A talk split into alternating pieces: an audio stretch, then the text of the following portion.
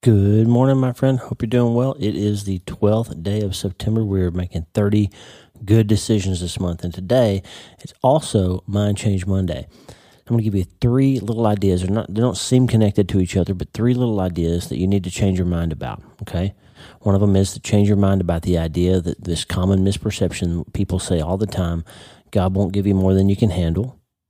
It turns out to be false, but that's good news. Number two, little idea about redemption and what it means to actually know that you've been redeemed. You don't have to carry the shame and guilt and, and fear and anxiety of the past and, and mistakes and that you're not good enough and all those things. You've been redeemed. There's a good reason to know. And the last one, that when you have a burden that seems impossible to carry, God will carry it for you. We'll get back to neuroscience late this week, but this is an idea, three ideas you need to change your mind about. since it's Mind Change Monday and we're making 30 good decisions, the good decision for today so I want you to understand and know with all your heart that when you face something that you can't handle, there's always somebody right there to help you handle it and carry it for you and redeem it for you. So you you can use that thing that happened as a new story to change the way the rest of your life plays out and improve your impact for the rest of your life on other people to tell a better story than you're able to tell on your own. And to help you as always my friend start today. We're going to finish with my friend Tommy Walker's song Greater because you need to change your mind about the fact that you are not in this alone. There is someone greater than you who can handle these impossible things that come along in your life, and he can help you starting today. Hey, are you ready to change your life? If the answer is yes, there's only one rule you have to change your mind first. And my friend, there's a place where the neuroscience of how your mind works smashes together with faith and everything starts to make sense. That place is called self brain surgery. You can learn it and it will help you become healthier, feel better, and be happier. And the good news is you can start today. Thanks, Lisa. Hey, so glad to have you listening today. I'm Dr. Lee Warren, and I live in Nebraska in the United States of America with my incredible wife, Lisa, my father in law, Tata, and the super pups, Harvey and Lewis. I'm a neurosurgeon and an author, and I'm here to help you harness neuroscience, the power of your brain, faith, the power of your spirit, and good old common sense to help you lead a healthier, better, happier life. Listen, friend, you can't change your life until you change your mind, and I'm here to help you learn the art of self brain surgery. To get it done, you can get the show notes and more at drleewarren.podbean.com. That's drleewarren.podbean.com. And if you like the show, please subscribe so you never miss an episode and tell your friends about it. If you tell two or three friends this podcast was helpful to you, imagine how much good we can all do around the world together. I'm Dr. Lee Warren and I'm here to help you change your mind so you can change your life. Let's get after it. Okay, so I often hear people say, quote, God won't give you more than you can handle. The notion is that God will never allow anything into our lives that's beyond our ability to bear it. And I'm just here to tell you a little bit of bad news, friend. That statement that God won't give you more than you can handle is not a biblical concept. It is not in the Bible, and it is, in my opinion, a false teaching. It's a misunderstanding and a misapplication of Scripture. The, the idea that God won't give you more than you can handle from what I can ascertain, largely comes from a misquote and misinterpretation of a scripture, 1 Corinthians 10:13. 1 Corinthians 10:13 says this: "No temptation has overtaken you except what is common to mankind, and God is faithful; he will not let you be tempted beyond what you can bear. But when you are tempted, he will also provide a way out so that you can endure it." Now, understand that scripture is not talking about God not allowing things into your life that are more than you can handle alone. That's not what it's talking about. It's specifically talking about the fact that when you are tempted by sin, God will always provide an opportunity for you to not sin in that circumstance.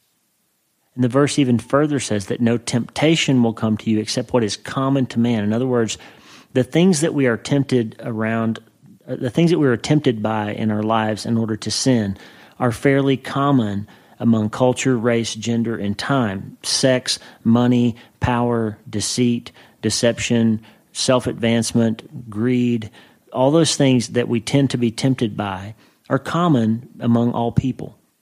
And what God is saying to you You're not going to be tempted in any way that is unique to you. You are not singled out in the world that's going to face a temptation that is impossible to overcome.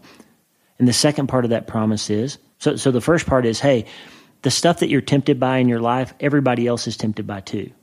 So don't think that you're uniquely being singled out to suffer some unavoidable temptation to sin. That's not what it is. The second part is, and God is faithful with every temptation. He will open a door. He will tug on your conscience. He will give you some avenue where you don't have to fall into that sin trap.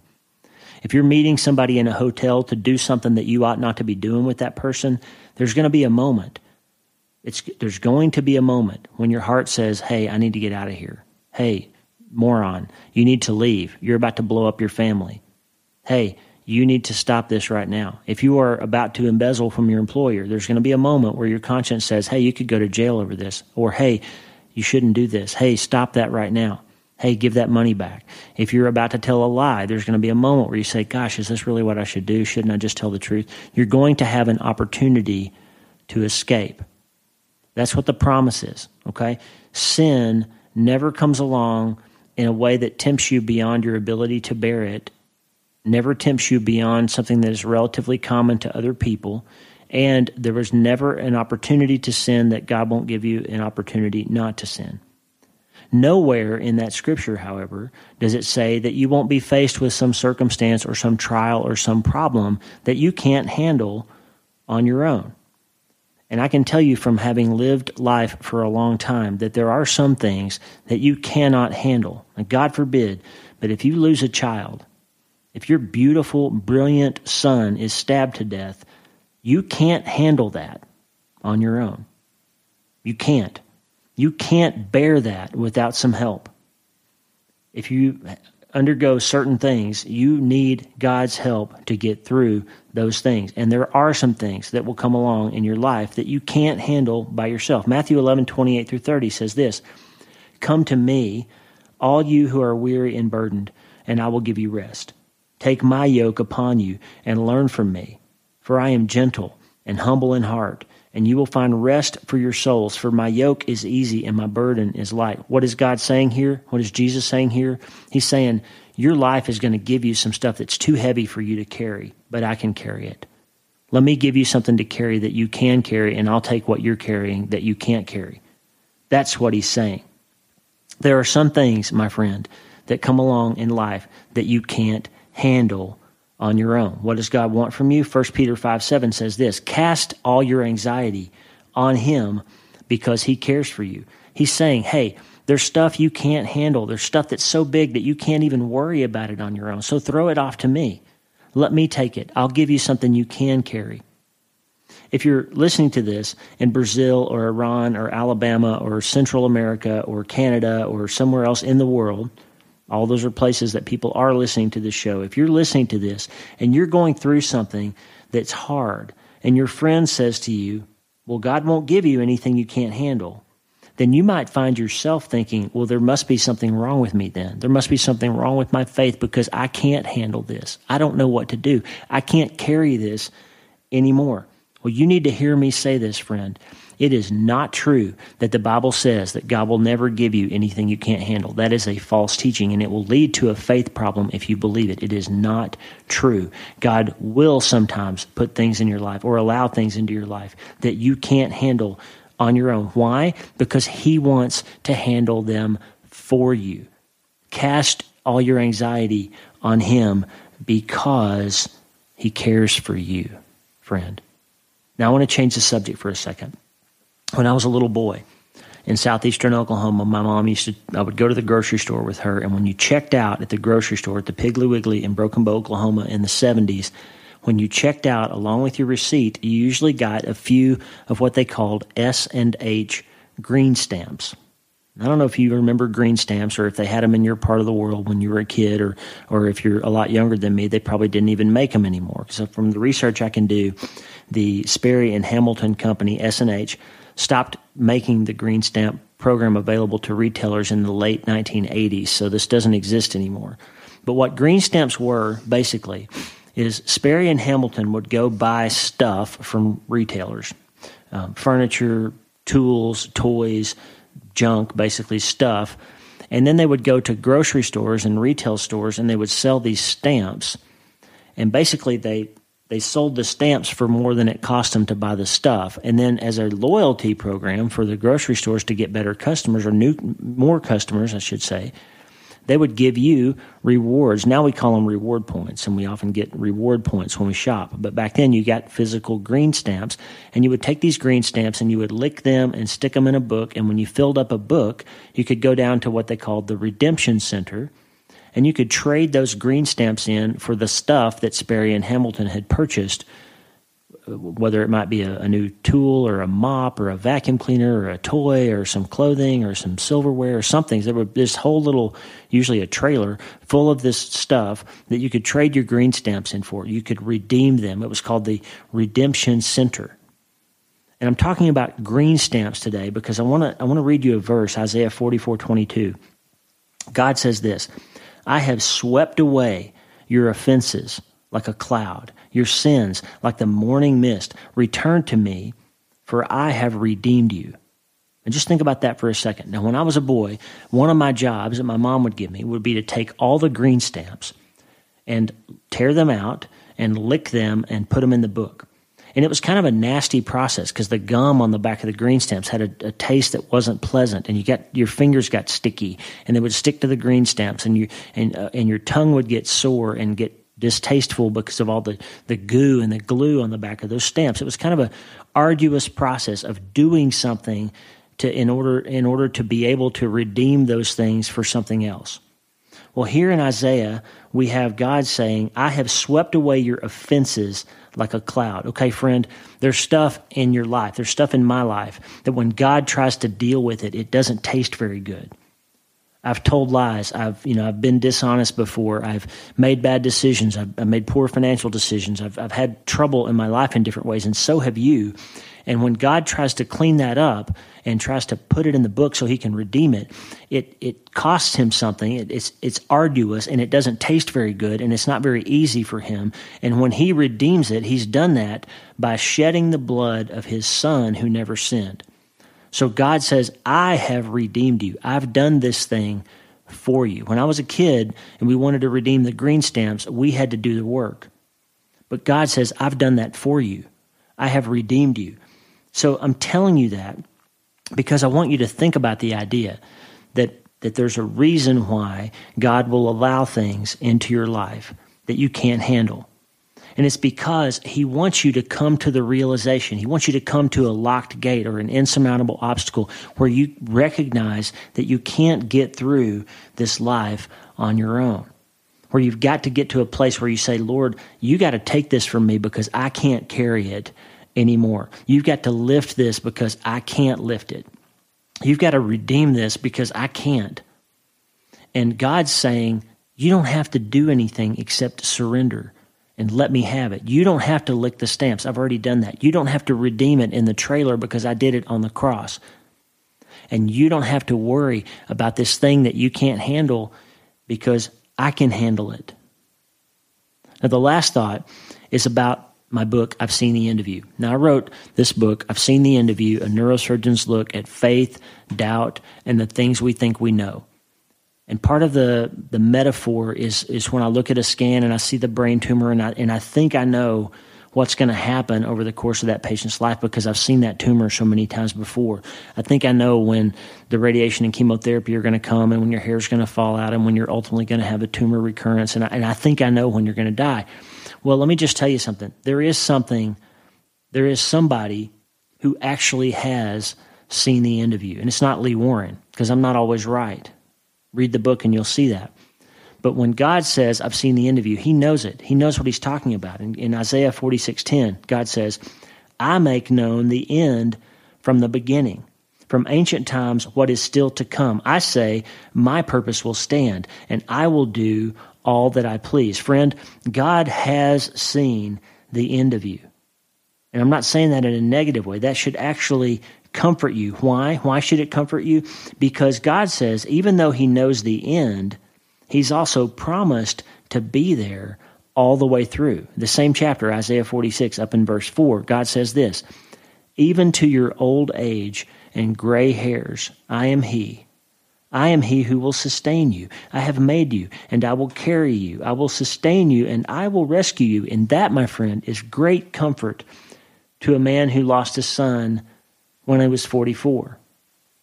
Because I can tell you that I'm carrying that as much as I've tried to get God to lift it, there are days, Sunday was Mitch's birthday, February 9th, would have been his 26th birthday. And I am still very much carrying the weight of having lost my son. And God says, you know what, Lee? When you're an old man, you're still going to be sad about losing your son, and I'm going to be there to carry you. I'm going to sustain you, and I'm going to rescue you from that. And that's great comfort, my friend. Here's how this all ties together, friend. God will absolutely give you more than you can handle because he wants you to come to the place in your life where you run into a locked gate, an insurmountable obstacle, something you cannot carry or get around, overcome, or get through on your own.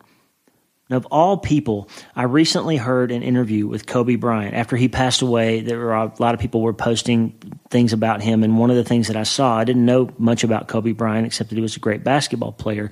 And I remembered that he had been through a really public um, difficulty with his marriage when he frankly had made some mistakes. And ultimately, I think he reconciled that. But apparently, he also was a Christian who, who basically found his way again in the in the days and months after that public shaming that he went through. And what Kobe Bryant said, and he said it to Stephen A on an ESPN live interview, he said something to the effect of when you need to pick up the cross and it's too heavy for you, and God picks it up and carries it for you, that's when you know that you can't make it in your life without God. So take it from Kobe Bryant. If, even if you can't take it from me, there is going to come a time when something happens in your life that you can't handle without some external power, without some help from God. You are going to run into something that you can't handle. And the way that your life plays out after that will be determined largely in your response to that moment when you need to cry out for help. Are you willing to do that or are you not willing to do that? I am thankful and God will make you come to a place where you have to recognize that He will take it from you. He took it from me, and I'm super grateful for that. And I want you to be too. I want you to come to the place where you're grateful that He bothered to do that sticky, distasteful, messy work to redeem you, to fill that book up with all the stuff from your life, even though He'd seen the beginning, He'd seen the end of it from the beginning, even though He knew how yucky that process can be sometimes of of taking the stuff out of our lives that doesn't belong there and lifting that stuff away from us that we can't carry on our own. Even though that's a hard process praise be to God we don't have to do it on our own. He's done it for us. I want us to be grateful that God was willing to take that process on himself to lift those burdens from us and redeem us with his precious son's blood he wants us to get to the place where we understand that He has seen the end of us, and His promise is that He will be there with us all the way through it. He wants to be there for you, to carry the cross for you, to handle what you can't handle. And He wants you to start believing that He will. That when you feel like you've seen the end of yourself, that you've really only just seen the beginning. I want you to change your mind so you can change your life. And the most important thing is to settle the matter today. Isaiah chapter 1, the very first chapter of that book, he says, Come now, let us settle the matter. Though your sins were as scarlet, they shall be white as snow. So God is saying, I'm going to take care of you. All the stuff that's hurting you, all the stuff that's limiting you, all the stuff that's weighing you down, I can take care of it for you. And I've seen the end of you, and I'm going to be there with you all the way through. And I'm going to redeem this big, sticky, bad tasting mess for you if you'll just let me, if you'll just settle it. So today, friend, settle it. When you can't handle the things that come along in your life, it's time to let go and give them to the one who can handle them. I didn't mean for this to be a gospel sermon today, but I felt heavy on my heart that this message was necessary for somebody in some part of the world, somewhere, even if it's just for me, because sometimes especially a day or two after my son's birthday, I need to be reminded that God can, in fact, handle and carry those things. So, friend, when you can't handle the things that come along in your life, it is time to let go and give them to the one who can. It's time to redeem those stamps, my friend, and it's time to start today.